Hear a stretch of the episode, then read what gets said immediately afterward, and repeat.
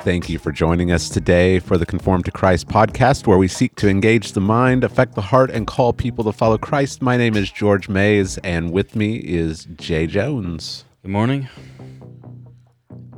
How's, it going? Yeah, it's going all right. Yeah. I mean, we're uh, kind of dragging this morning, fill, Yeah. feeling the effects of the uh, the time change. Yeah. Kind of nonsense is this? Yeah. George, there was something funny I was going to tell you, and I just, I've totally lost it. Really? Yeah. Maybe it'll come back for free for all Friday. Well, I'll have to hold on to it. here's hoping. Yeah. Yeah. Are you Are you okay over there? Do you need do you need like an energy drink? I know. I'm good. I'm, I'm here. You know, it, it just seems to hit harder and harder every year. Yeah. It just takes longer and longer to adapt. Well, we could move to Hawaii. They yeah. don't do it there. Arizona. I think half of Indiana doesn't do it. And they're okay. They make it. I don't understand how that works. Half of the state I does don't the know. time There's, change. um, there's an interesting story there, I'm sure. I'm sure. Yeah. whatever. Do we need it anymore? Do we need do we need this? Do we need don't the know. daylight savings time? I mean, we've got electricity. I don't know, man. I can only think about one thing at a time right now. That's how limit. uh, Yeah. it's harder, I think, because you, when you have kids, you have more stuff to do. you Yeah. know? Oh yeah. So you got to take care of all that stuff and everything else. And Definitely. yep. So here we are. Got your bottle of water, but you I don't got have your, you water. don't have your coffee. No, I'm trying to. I told you, I'm trying to. I'm gonna drink less coffee, more water. Yeah. You know, I gotta. I gotta do it. I'm on it. I'm trying to lose weight. I'm Okay. gonna do it for real. I'm going hardcore. You've been eating those salads. I've been eating nothing. You've been eating nothing. Not nothing. I mean, I've hardly been eating anything. Yeah. Okay. I've been drinking tons of water though. Really? hmm How's it going so So far? if I get hungry, I just slam a bunch of water. okay. How's it going? It's going good. Yeah? Yeah. I already feel better. I have more energy, which is weird. Oh yeah. drinking less coffee. I used to drink, and I would drink energy drinks, energy drinks Mhm. sometimes too. Less coffee le- and no energy drinks, hmm tons of water. Yeah. And then after like, I don't know, five days, it's weird. It's like your body's like, okay. And then it, you just get more energy. Like this. This is what it's supposed to be like. Yeah. Yeah, I found that um, I don't have to take naps like I used to. hmm Like I, I would eat fast food and drink soda, and uh, I'd be done. I'd be Mhm. done in the afternoon. Is you know we sit at desk. Yeah. We we're reading and studying, and Yeah. Right. it's Yeah. and so it's it's the perfect storm. hmm Not a Especially- great, not a great uh, lifestyle. Got to, got to exercise, do something. Yeah. Got to move around. I started doing that too. Every hour, I'll get up, I'll walk around the whole church. Yeah. that's like a quarter mile. Hmm. it's so, this church is so long, it's ridiculous. Yeah. So, yeah, but I'll just make it over this little hump and this time change. Yeah. I'll be feeling pretty good. Okay. All right. Sounds good. Yeah. Well, today is Text Driven Tuesday, Mm-hmm. and uh, we are looking at John chapter 17 still. Um, last week, you started us in John 17 with Jesus' high priestly prayer, and we saw how Jesus begins his prayer by um, praying for himself, praying for his, his glory, and we discussed what that meant. Uh, today, uh, we're going to be looking at the sermon that you preached on Sunday, which was verses 6 through 10. And Jesus um, transitions from praying for himself to praying for his people. Yeah. And uh, so, very, um, I I don't know, controversial, maybe? I yes, I think it is controversial. Yeah. I don't know why it's controversial. Right. right? Like, so if you're a Christian and you say, Hey, I, I believe the Bible is actually God's word to us, Right. it shouldn't be that controversial at all, Right. but it is very controversial. Right. Um, so, we're, we're going to be talking um, specifically about the doctrine of election. Mm-hmm. um, in this passage. Um, What Right. what that means, um, a- and how it how it applies to our lives. Because I, I think that when people hear, you know, the doctrine of election, they immediately think of Calvinism, and um, maybe one of the most controversial topics in the American church Yeah. is is Calvinism. hmm Um, it's the source of debates and fighting and even church splits.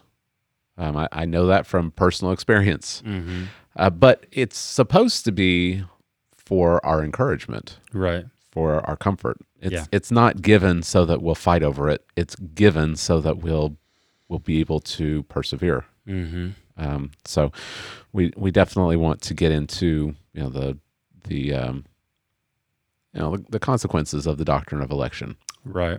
Um, but I I I also want to talk a little bit about it, and you you didn't really address it in the sermon. There's only so much that you can address. Yeah. How do non-Calvinists interpret this? And so, well, uh, maybe we could talk about that after we have you read it, and Yeah. uh, and we can get into it. Does that Okay. sound like a Yeah, yeah. sound like a, a plan? Yeah. Because I, as I was listening to you um, in your intro, um, I was trying to think, all right, how would I counter what Jay is saying? hmm Like what what would someone who says I'm not a Calvinist, I, I my definition of election is is something different. How would I how would I understand this? So I don't know if you ran across any um, non-reformed commentaries or exegesis as you went through this. I'm guessing you probably probably didn't hit too many. No. Um, No. I be- didn't. because what we we've talked about this before, the best commentaries are usually from reform guys. Usually. Yeah. Um, so I, I was I was just that was a question that came up while I was listening to your Mhm. your intro. So I, I thought maybe we could maybe address it. N- Yeah, not- we can not, try. Not in not in super great detail, um, but you know there may be some people listening that that aren't um, you know fully convinced of the reformed position. Right. Um, so maybe uh, maybe just address it a little bit. Okay. Yeah. Okay. Like we can do that. Okay, so so you uh, you you preached on verses six through ten. So let's have you uh, introduce it, read read the passage, and then we'll jump into talking about it. All right. So uh, before I read it, I'll just remind everyone the way that this prayer breaks down. It's pretty clear. Jesus prays for himself in verses one through five. And then we can see clearly at verse six um, through 10, there's no petition here. Did you notice that? It's simply a description. Yeah. That's all it is. Right. It's, it's like, okay, he prays for himself. Verse 11, he makes a petition to God on behalf of Mm-hmm. Yeah. uh, people. Uh-huh. Um, 6 through 10 describes the people, Right. right? So Jesus prays for himself. He describes who he's about to pray for. Then he starts to pray for these people, the disciples, uh, or his people. That's and then that's verse eleven. That takes you down to verse eleven through uh, nineteen. Then in twenty, we're told, "I don't ask for these only," meaning the the eleven Right. that are left, uh, but for all those who will believe in me through their word. So the whole prayer he's telling you applies to all Christians. Okay. Um, and then as we get into it today, we'll see in more in particular uh, how does he describe these people. Okay. So, okay, here's verses 6 through 10. I have manifested your name to the people whom you gave me out of the world. Yours they were, and you gave them to me, and they kept your word. Now they know that everything that you have given me is from you. For I have given them the words that you gave me, and they have received them, and have come to know in truth that I came from you, and they have believed that you sent me. I am praying for them. I am not praying for the world, but for those whom you have given me, for they are yours. All mine are yours, and yours are mine, and I am glorified in them.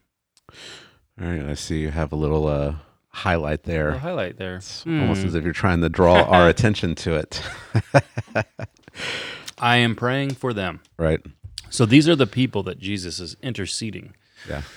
Um, I you know what, I like your intro, um, because it, it gives us, um, you know, kind of a, a down to earth understanding of what's going on. Um, you talked about how a father, we're both fathers, and our children, Mm-hmm. how we love our children. Mhm. Um, But that's not to say, say that we don't love all the children in our church. Right. Um, we, we have a love for all the children in our church. But um, if we were to say we love all the children in the church in the exact way that we love our children, then that would um, that would be saying something about us. Right? But it also would be doing something to our children. Mm-hmm.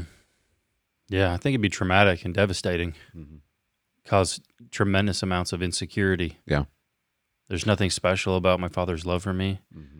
Um, a- and that's how everybody thinks about God. Y- Yeah, there's this idea that God loves everyone. Mm-hmm. Uh, that's true, right? Right. Like we're not we're not saying that God doesn't love everyone. No, You preached um, what three three sermons on John three sixteen. Probably. Yeah. I preached in that section. There was, there was quite a, quite a lot. Yeah.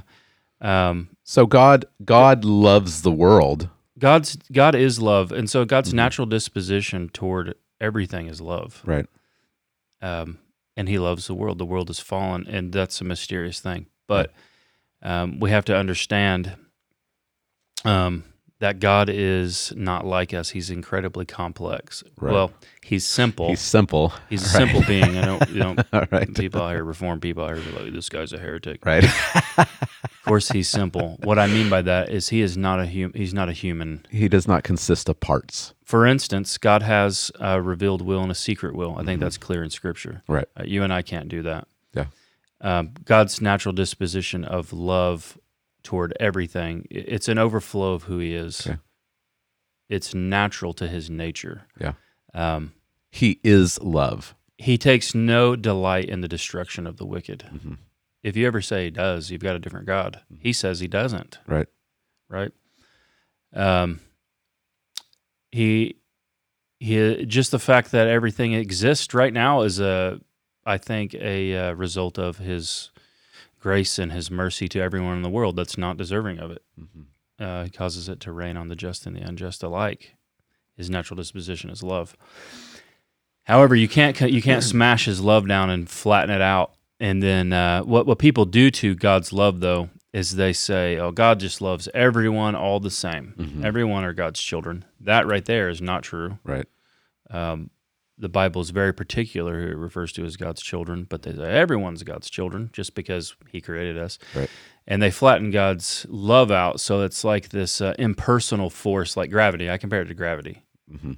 everyone experiences gravity. And it was like everyone, na- of course, everyone is loved by God.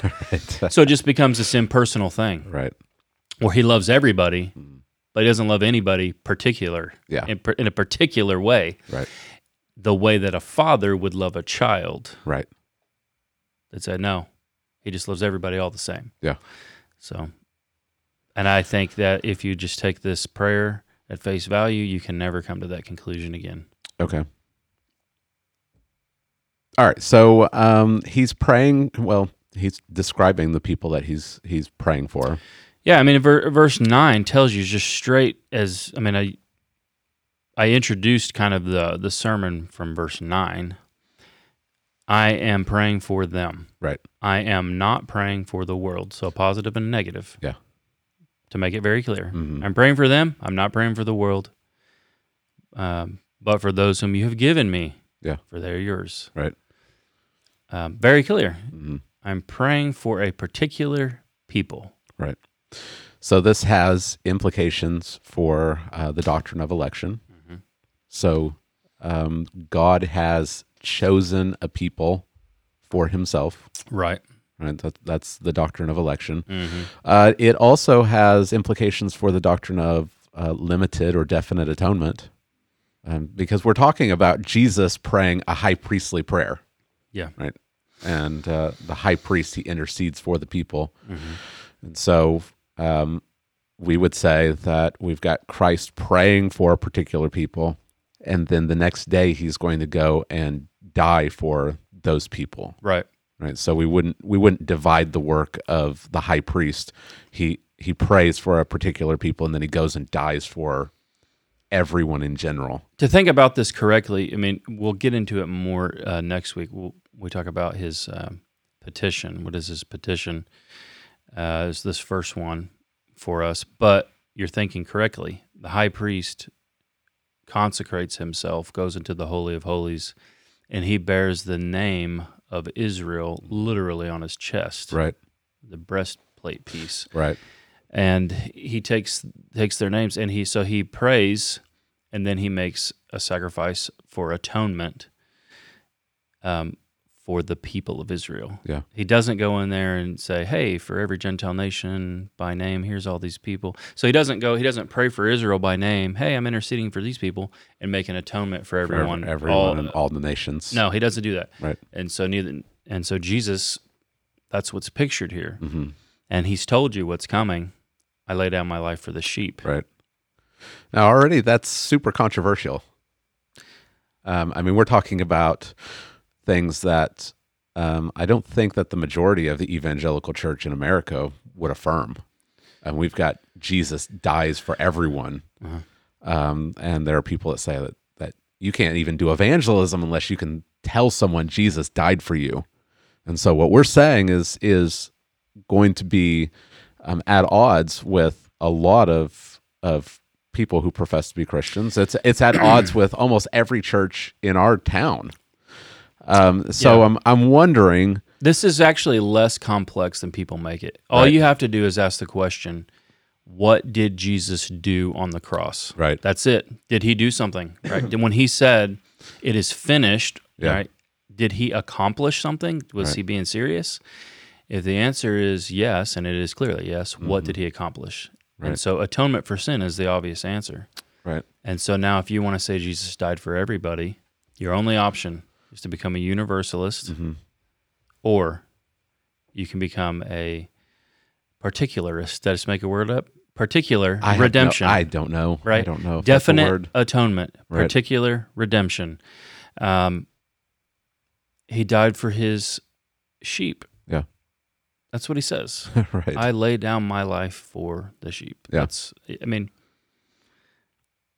so I mean, we're why is that controversial? right. I mean, we we look at this and we're like, it's it's so obvious, um, and yet there are many um, in well, we'll just you know narrow it down to our denomination, Southern Baptist. I mean, we're we're in the minority. Yeah. Um, so I'm I'm I'm listening to you describe this, and I'm I'm in agreement. This this is absolutely true. God Mm. has a particular love. Why why would we we look at at humans and say humans have particular love for particular people? I I love my wife in a way that I don't love anybody else. I love my children in a way I don't love anyone else's children. I have a particular love, and we look at God and we If you- say, well, God can't do that. If you didn't do it, you'd it be would- you'd it be a would monster. You would be. Yeah, you'd be a monster. But we look at you know people look at God and they're like, well, God loves everybody. Well, where did I get my particular love for my wife? Mhm. Is that somehow alien to God? Is that is that a foreign thing that God God doesn't do? Um, and so I'm thinking, all right, this this seems so obvious, so clear. How would someone who doesn't hold to this, how would they interpret this?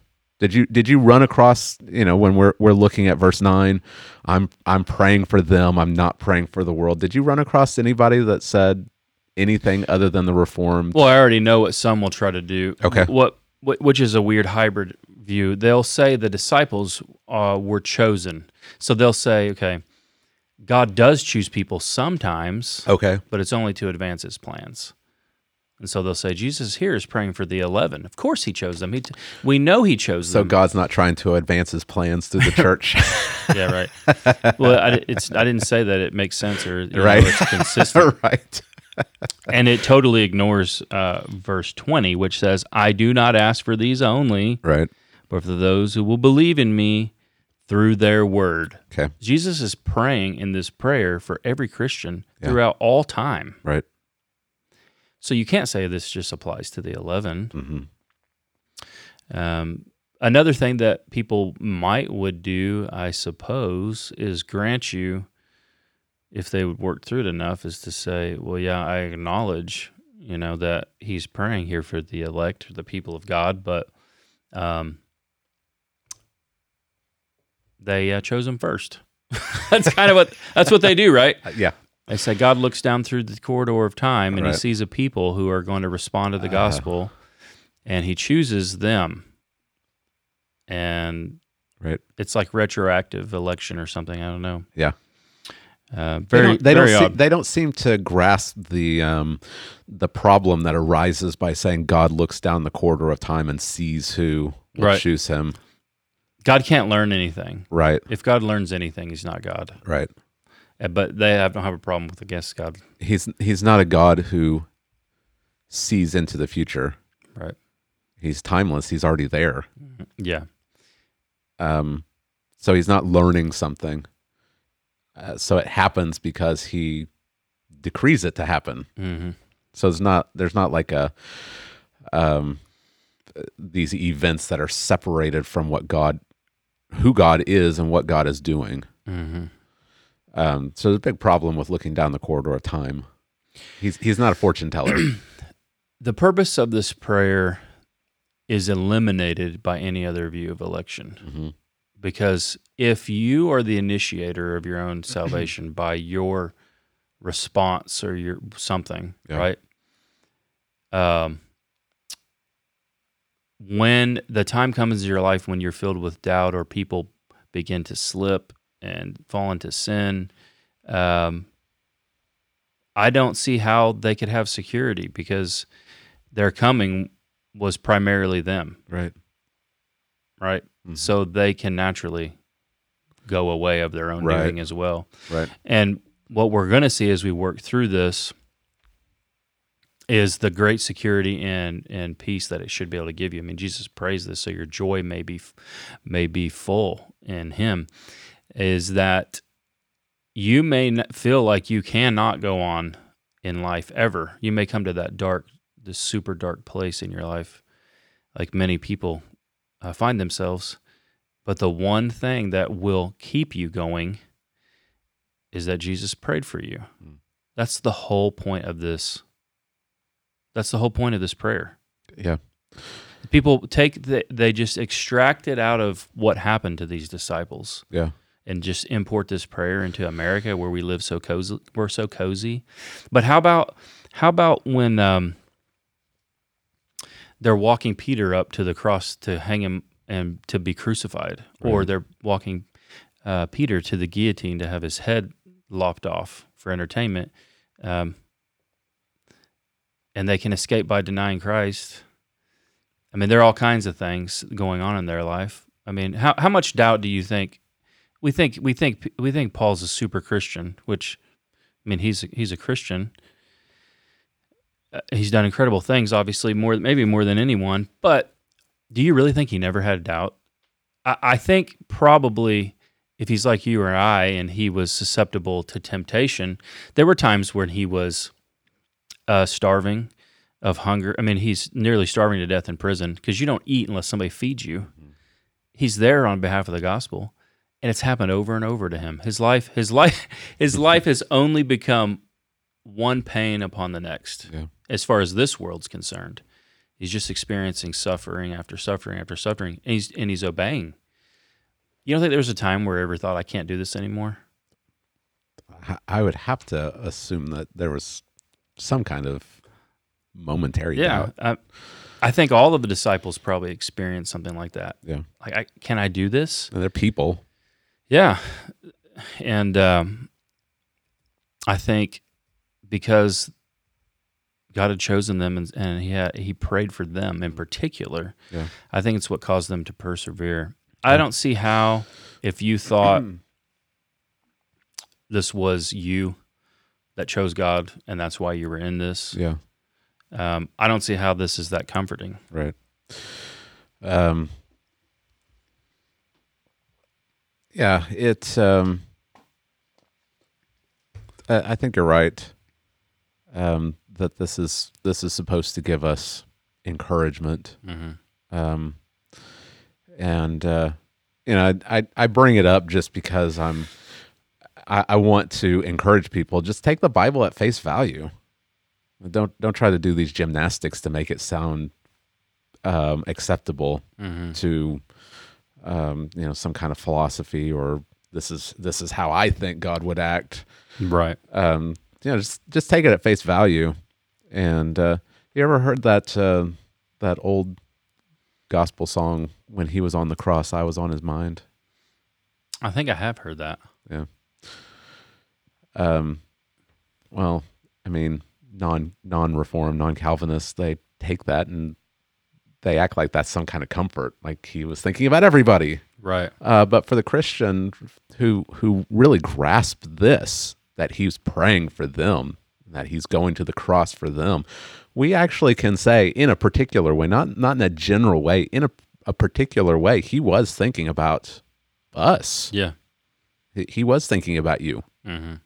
Um, you you were you were on his mind as he was hanging on the cross Mm-hmm. because he prayed for you and he went to the cross for you. Um, Mm-hmm. So that that should be an encouragement. Yeah. And I, I don't find it to be as encouraging if if well he was he was thinking about Hitler also. right. you know? yeah and and yeah it, and it can't and it can't work you only end up Yeah. you can only end up becoming if you want to be consistent you've got to be a universalist meaning Mm-hmm. that in everyone's everyone's saved Yeah. even people that reject christ their whole life Yeah. they say oh but but christ did make atonement Yeah. so everyone's saved or you can be consistent with what the bible says christ did make atonement and he told you who he was going to do it for Well, there's a third option, and I, I think it's what the Arminians do is that they redefine what Christ did on the cross. right Um, so we would hold the penal substitutionary atonement. right Um, they a- an Arminian. I'm not talking about you know just a non-Calvinist, what, whatever they are in the in the Southern Baptist Convention. Yeah. But an actual Arminian, um, they would hold to more of a governmental theory of the atonement. They wouldn't hold to penal substitutionary atonement. right But I think that penal substitutionary atonement is the it's not that it's not the there's there's other little you know other things that we could talk about but the center of the cross is penal substitution yes um, so they they would redefine what christ actually did on the cross yeah i think um, Yeah. to get out of the the, escape nec- the necessary the necessary consequence of Right. um, penal substitutionary atonement is it's got to be definite yeah it ha- it has to actually work. It's not just hypothetical. So, all right. Well, I, I, I mean, we spent a lot of time on that, but I think that we want to help people to understand how to read their Bibles, this may be a long one right? Uh, We want we want them to Sorry. understand how to read their Bibles. Yeah. Um, it just just take it at its face value. Just what did Jesus say? right. He's not praying for the world. Think about that. Think about what that that means. Yeah. All right, so three characteristics of the people of God. So th these are the descriptions in verses 6 through 10 of who Christ is praying for. And so your overarching theme is here's the characteristics of these people. Yes. Here's here's what they look like. Here's here's what we know about them from this passage. So three characteristics. All right. So uh, the Father gives them to Jesus. yes. Uh, Jesus gives them eternal life. Mhm. And then because of those things, they turn around and they give to Jesus their trust and their allegiance. Yeah. Right. Uh, so let's let's just look at this uh, beginning in verse six. The Father gives them to Jesus. Now, this wasn't this wasn't um, as linear walking through the passage Right. as usual. You you jumped around a little bit because um, I mean this is Jesus is praying, hmm so it's not a Pauline Right. epistle Uh huh. um, th- this is him praying. So you you you take us back a little bit and you go forward a little bit, and you're just bringing it all together, Yeah. right? So the Father gives them to Jesus. Mhm. Um, you called this the golden chain of gift giving. Yeah. I like that. Yeah. So what does that what what's that mean that the Father gives them to Jesus?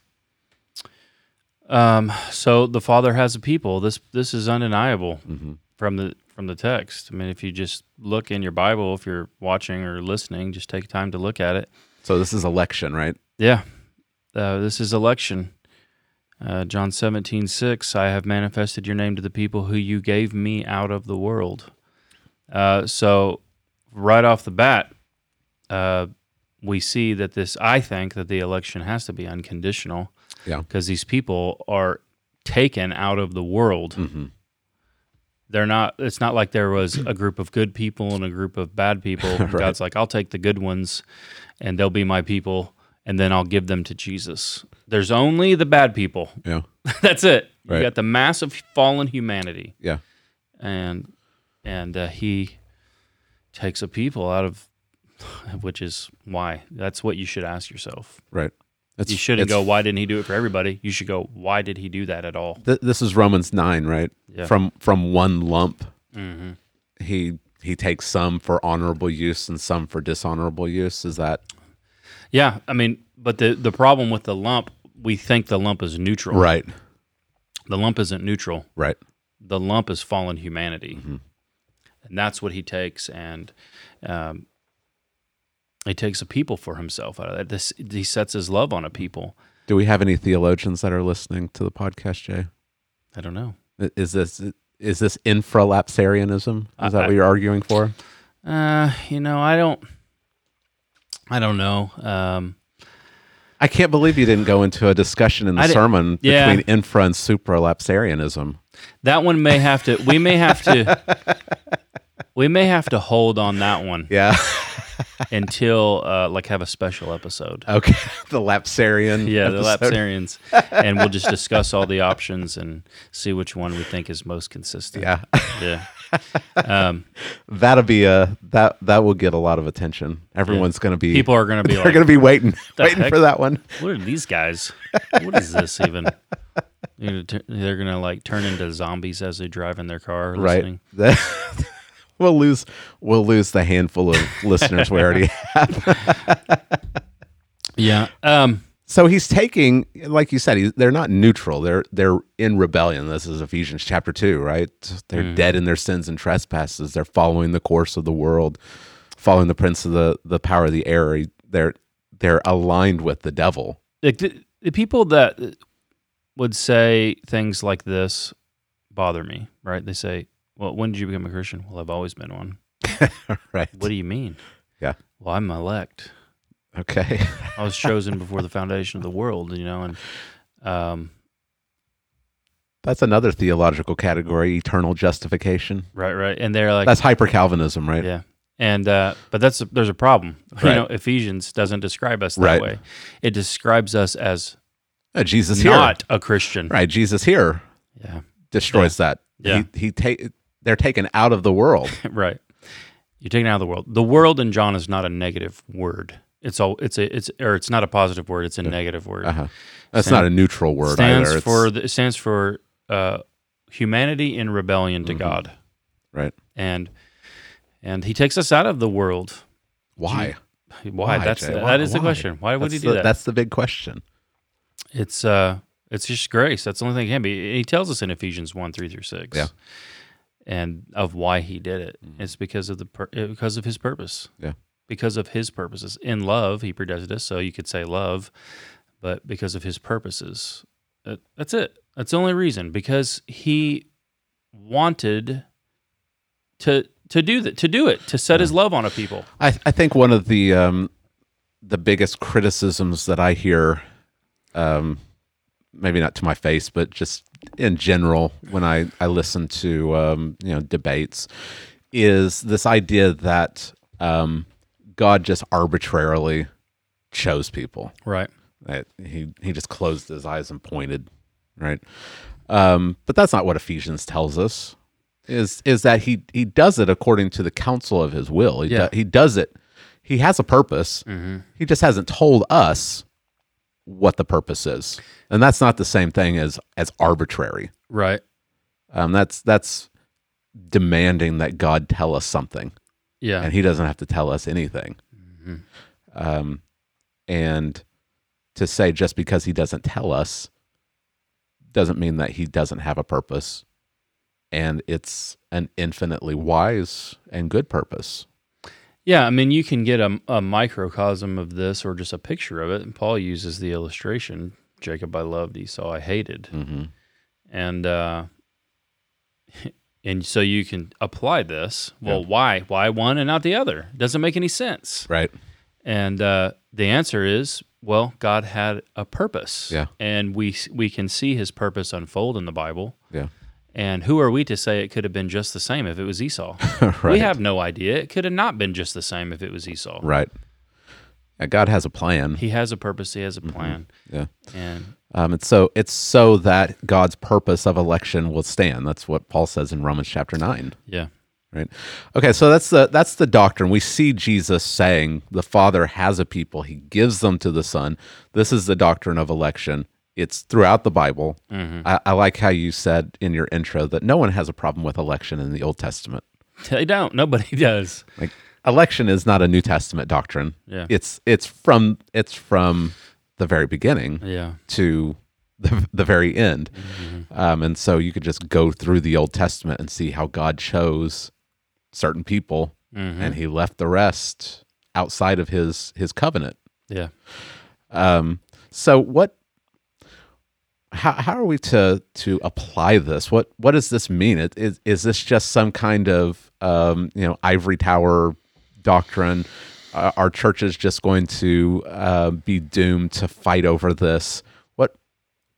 Who cares? If we don't know why, if we don't know the purposes, what what what are we supposed to do with the doctrine of election? What are we supposed to do with the fact that the Father has a people that He gives to the Son? Does it mean anything? I think what we should understand is that um, he sets his love um, on us when we were undeserving. We need to first look at it like that before we look at anything else. Um, instead of saying why these people, that why these people, all this, you should say, "Well, I am a sinner. Why did God set His love, His redeeming love on me, His special redeeming love on me, and take me as His own?" Because He He did from eternity past. That's before the foundation of the world. Right. He's chosen a people for Himself. They're like His treasured possession. That's what's amazing about this. Yeah. That His we're His glorious inheritance. Um, and that's should be the one thing that you that it does is it humbles you. You say, I, "I'm am part. I was part of the world, and if I'm not part of the world and I'm a Christian and I find myself there, it's because I've been loved from eternity past, and God set His love on me, and um, He loves me like a father loves a child, but infinitely better." right. because our love is flawed toward a ch- our children, Right. but His love is not flawed. And so we don't have to play these does God love me today because, or does He not love me because I didn't live up to some, uh, some standard that I've set for myself? Yeah. Like I, I've been a really good Christian this week. God probably loves me a lot. Oh well, you know, I was a I wasn't a good parent. I was kind of mean to my kids this week, and um, I didn't read my Bible, and, and I didn't even feel like reading my Bible. And does God does God even love me? Am Yeah. I performing up to His expectations? Right. Um, we don't have to wonder that because He loved us in our fallen, dead state and rescued us. He Yeah. loved us before he spoke the world into existence. Yeah. That's um man, that's a pretty massive thought. Uh huh. Yeah. I mean, how could you live wondering if every day if God really loved you as a as a Christian, right? Um. It's no lo- and there's not a whole lot of security there. No. And it's works it, it all It is. depends on your works. It becomes another religion. Mhm. It becomes it very quickly. We so easily slip Yeah. into a performance based sal- salvation religion, and that really any anything that's like that is is uh, is pa- is just paganism. Hmm. That's how the pagan gods operate. right. you live up to some standard and the deity blesses you or give or gives you grace it's not grace but he gives you blessings Right. uh, but god lavishes his love on the undeserving Right. and so he'll never stop Yeah. because he's taken a people for himself and as we'll see you know this is uh, he's got a plan for these people So this ought to um to humble us. Um because we didn't do anything to earn this. We actually did everything we could to not to not earn it, to not deserve it.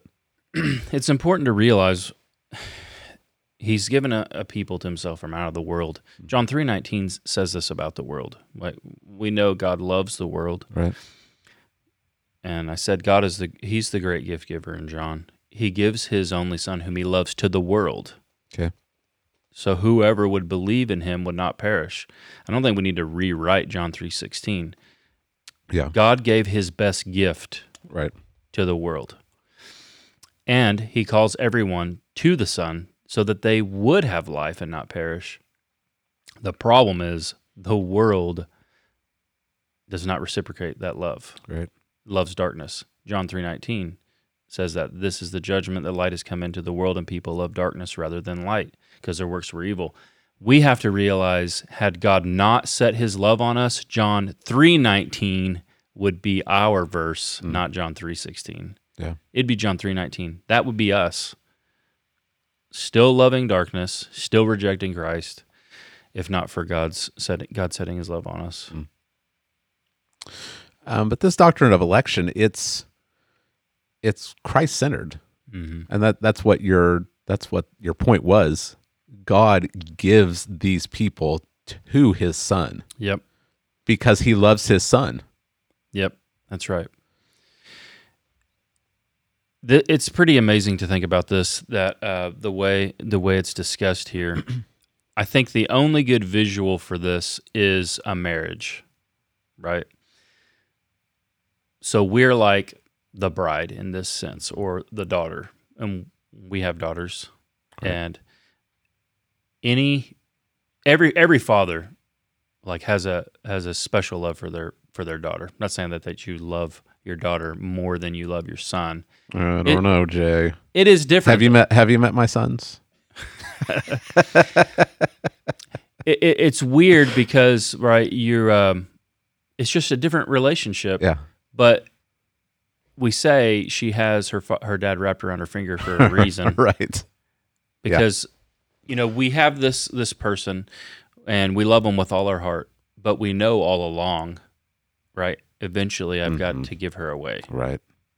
so that's always there Yep. from the time they're little so uh, here's in the patriarch the, pa- the the feminists they they have to hate this i mean like this is just a hated doctrine but it's Yeah. not it's not a or doctrine it's just a reality Yeah. why is it a bad thing for a girl to be so loved by her father like that he won't just give her to any man Right. how is that bad right the a father loves his daughter so much she has all of his heart he can't love her any anymore and he's not going to give her away till he finds a man that loves her the same way Yeah. you, you don't just give your daughter away Right. you find a man who loves her the same way you love her Yeah. and that's the picture we see here. Mm. That He he's got a son. Um, Jesus is the eternal Son, and he loves these people Yeah. the same way the Father does, Mm. and the Father gives him away, gives us away to Him. And I think this also speaks to God's glorious purposes for his people because he loves his son and he's not going to give his son garbage, Right. right? Like he's he means to transform us um, into the image of Christ. Yeah.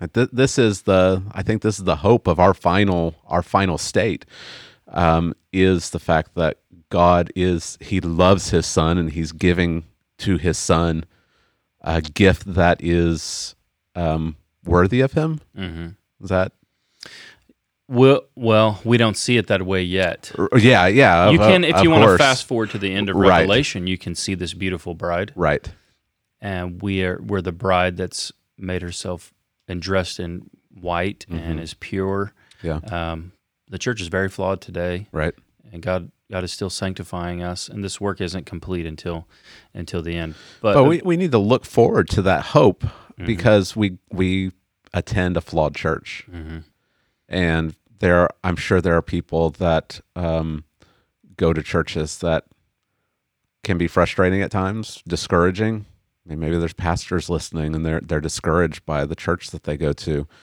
um, we need to have that that future outlook. Yeah. Like God is going to accomplish His purposes for His people, Mm-hmm. and the reason He does that is because He loves His Son, Yeah. and so He's going to He's going to purify and glorify these people Mm-hmm. That's um, right. because that's that's what the Son deserves. Yeah. He deserves a, s- a- a bride that is adorned in in beauty and radiance, Yes. Mm-hmm. and that's what we see at the end. And so we can't just have this momentary view of the church. Uh, who are these people? That's right. well, these people are are those who have been redeemed, and they're going to be glorified, yeah. This is Christ's bride, right? right? Yeah. So, So you know, you don't. If if you want to be friends with me, what you're not gonna do is right, like badmouth my wife right, in front of me. yeah, You know, yeah. Christ has a bride, hmm and we should we should love we should love His bride. Right. You know. We love the church. Yeah. Right? We love the church. All right. So the Father gives these people to Jesus, but Jesus also gives something to the people, Yep. right? Yeah. And so he gives to them eternal life. yes. That's what we see next, right? Yeah, Jesus gi- he gives to his people eternal life. Um, i- in this, and if you go back in your text, you can see it. You may have, you have to back up. I didn't read it today, but it's in the beginning of the prayer. Jesus has been given authority, and what's his authority? He's been given authority over all flesh. That's all humanity to give eternal life to all that you have given him. Yeah. So this is what it means that Jesus has been given authority over all flesh. Uh huh. It's it's a purpose statement. It's it's not um it's maybe not as clear in the ESV. It's in order that Mm-hmm. he might give eternal life to those whom the Father has given to him. Yeah. So at its very most basic and foundational uh, element, I don't know, Christianity and Christians, um, we are recipients of that which we could never attain. We cannot attain eternal life. Um, it's given freely. Christ gives it to us, um, and we can never escape that. We can't. We can't revert into this workspace thing where but it's it's done so easily Right. right, Um, it's a de- it's a natural default position to look at but it's so clear it's given as a gift it's something jesus does to us um, jesus words in this prayer you know they completely reorient our way of thinking away from ourselves we easily fall back into this internal uh, way of looking at ourselves and evaluating.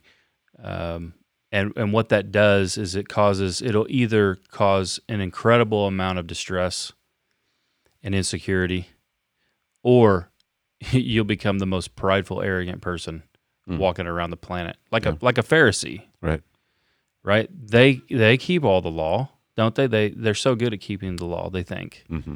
they think they are, and they're not like commoners right. are sinners. Jesus eats with sinners. Yeah. We're not sinners uh, when they are.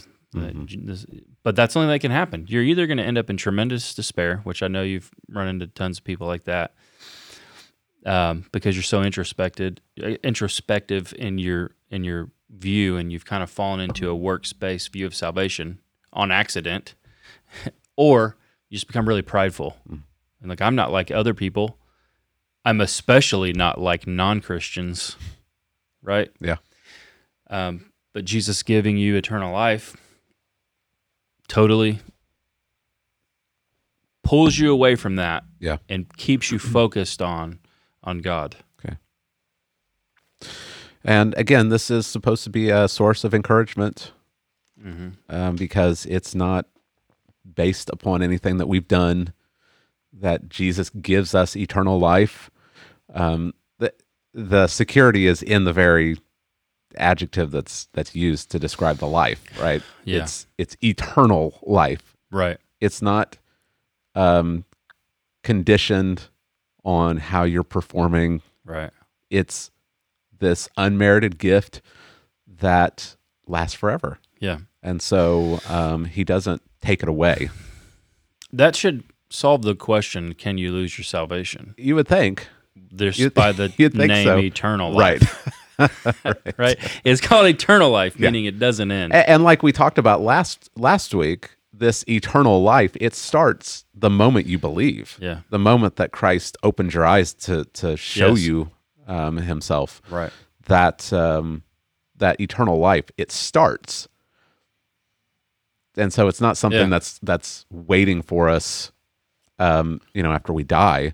It begins now and then it stretches on into forever. Right. Yeah, you don't have to wait till you die to get your eternal life if you're a Yeah. Christian. God Christ gave it to you Yeah. and you have it now. And and so you can't lose it. Yeah. And, You that's, can't and lose you, so you don't you don't need to fear death. Right. You shouldn't be afraid of death like like people that aren't Christians are. and, and you shouldn't doubt Christ's love for you. Mm-hmm. You don't have to to doubt that He loves you um, when you sin, Yeah. um, because He's given you eternal life. hmm Um, he gave it to you when you didn't deserve it. Yeah, I mean, it, I mean, it's all through John. You know, uh, uh, if you go back and you just look how closely these terms are in the same passages. You know, there's the great passage everybody loves. That Jesus says, "My sheep hear my voice. I know them, and they follow me. I give them eternal life, and they will never perish." Right? They Yeah. love it. No one will snatch them out of my hand. Right. And then, my Father who has given them to me. Yeah. It's there Right. is greater than all. No one will snatch them out of his hand. Yeah. Um, I give them eternal life. My Father has given them to me. They're together all through John's gospel. All right. Good. So, Um, we're running a little long. I don't know if you want to uh, to talk a little bit about verse six. okay. Um, I have manifested your name to the people whom you gave me. Mm-hmm.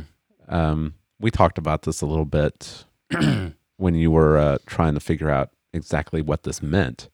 I think this is one of those phrases that people they they just kind of sweep over it. They don't stop and think, all right, what this what's this mean? I have manifested your name. Yeah. Well, there was there was a lot of kind of neat stuff that I found in the Old Testament, but we can't go into all that today. Yeah. Maybe sometime we'll we'll talk about Christ in the Old Testament and do it. But uh, you know, theologians know God's name is the is kind of the essence of His being, Yeah. of who He is, and there are several different names. There are a lot of them in the Old Testament that describe His being or who He is. Yeah. Um, and so sometimes uh, I think we, we might initially go, well, Jesus is revealing the Father. We know that. If anyone has seen me, has seen the Father. Right. Um, and he reveals what God is like, which is all true. Yeah. It's all true. And, uh, but there's something I think even more, I don't know, more special, but different that maybe is in view. Jesus manifests the Father or his name in that he is the the incarnation of the second person of the Trinity. So when they are with Christ, they are with the Son. They're with the eternal Son. If there is an eternal Son, what does that mean? There has to be an eternal father. Right. Yeah. And I think that's what's revealed. Okay. And why it's special is because the disciples, they, when they asked Jesus, How do we pray? He Yeah. doesn't say, Hey, say El Shaddai, say Jehovah Jireh, or say Yahweh, Yeah. or say uh, Lord Almighty, or most sovereign of the universe and the cosmos. Mm-hmm. Yeah. It's very personal. He says, Say, Our Father. Mm. And only He can reveal that. Yeah. He's the eternal Son, Right. and He reveals an eternal Father. Yeah. And we're brought into that. We're brought into that privilege, that relationship. Yeah. It's not a theoretical thing. We're made a child of God Mm. by Christ. He's our Father. Right. Not we're not like secondhand children either. hmm Um, Christ is our brother. Yeah. Yeah. We have the righteousness of Christ. Yeah. I didn't get into this. But if you want to think about security, Yeah. the Father's been eternally happy. I am well pleased. That's what he says about Jesus over Mm-hmm. Right. and over Right. with his son. Yeah. Well, what do you think he is of you now that you have the righteousness of Christ? Right. Yeah. He's eternally happy with you. Yeah. That's that's um, that's a massive truth that that I think a lot of Christians fail to grasp is that God is pleased with you. Um, we get so hung up on total depravity, which is, uh, I I think, just clear throughout the scriptures um, that apart from Christ, we are separated from God and we are at um, war with Him in, in all of our parts. Right. But because of Christ, Christ has given us eternal life. Christ has um, the the the righteousness of Christ has been imputed to us. It has been given to us. We're we're clothed in His righteousness, and now God sees the righteousness of Christ when He looks at us, and He is well pleased. Right. And so the the things that you do, um, they they they do actually please God. And that should be a massive encouragement to people because so many times we think, "Man, my my service to God, it just doesn't add up. Right. It's just it's pitiful. right. It- It's weak. God is well pleased with your acts of worship and your acts of service because of Christ. right. And uh, you you should take great comfort in that. Yeah. That that should that should get you out of bed in the morning. Yeah. Right.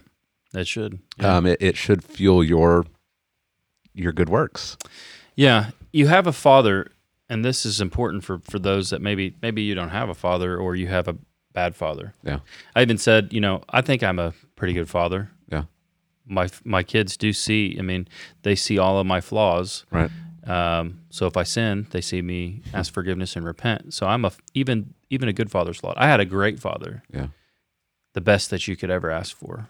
I'm sure you're a great father, um, but we pale in comparison to the one who is father. yeah We're only in a father in so much as we are like God. yeah He's the perfect father. And so even people that have never had a father or if they've had bad fathers, they I think intrinsically know what they are missing or Yeah. what they wish they had. And God is that yeah completely. right He is a perfect he, he- his love his love is perfect. Uh, His consistency is perfect. He's not going to change and stop loving you. Yeah. He, he provides you security and comfort. And he His- lav- he his- lavi- and he will lavish all the blessings of the universe on his children in the new world. Mm. yeah and, and even his discipline is Loving. it's loving it's wise it's good Mm-hmm. right okay let's look at this last point really quickly um, the the people of god give their trust and allegiance to jesus so based on what god has done he's given the people to jesus jesus has given eternal life to those people and now those people they turn around and they give something back Right. um, they're they're not left apathetic. They're not left unchanged. They turn around and they give trust and allegiance to Jesus. And this is um, the, the the main point I want to bring out of this because I think that um, people ask this question all the time. All right, we've been talking about election. God has elected a people and given them to the Son. The Son has given those people, the elect, eternal life. How can I know that I'm one of the elect? All right. Yeah, because we're out of time. We'll make it very simple. okay. All right.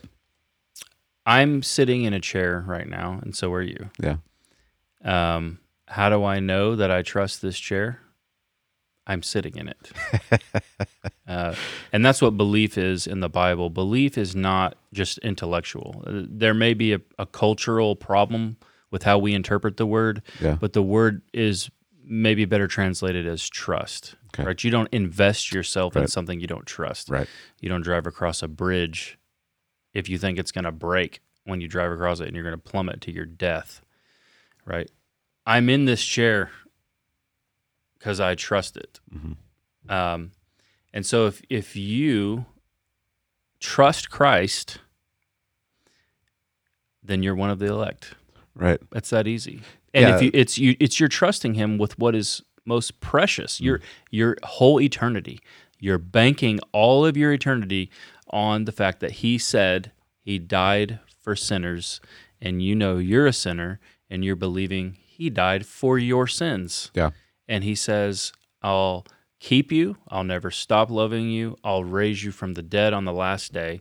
If you are resting in that and trusting in what he said, in the person of Christ and who he is, his work on the cross, you are a Christian.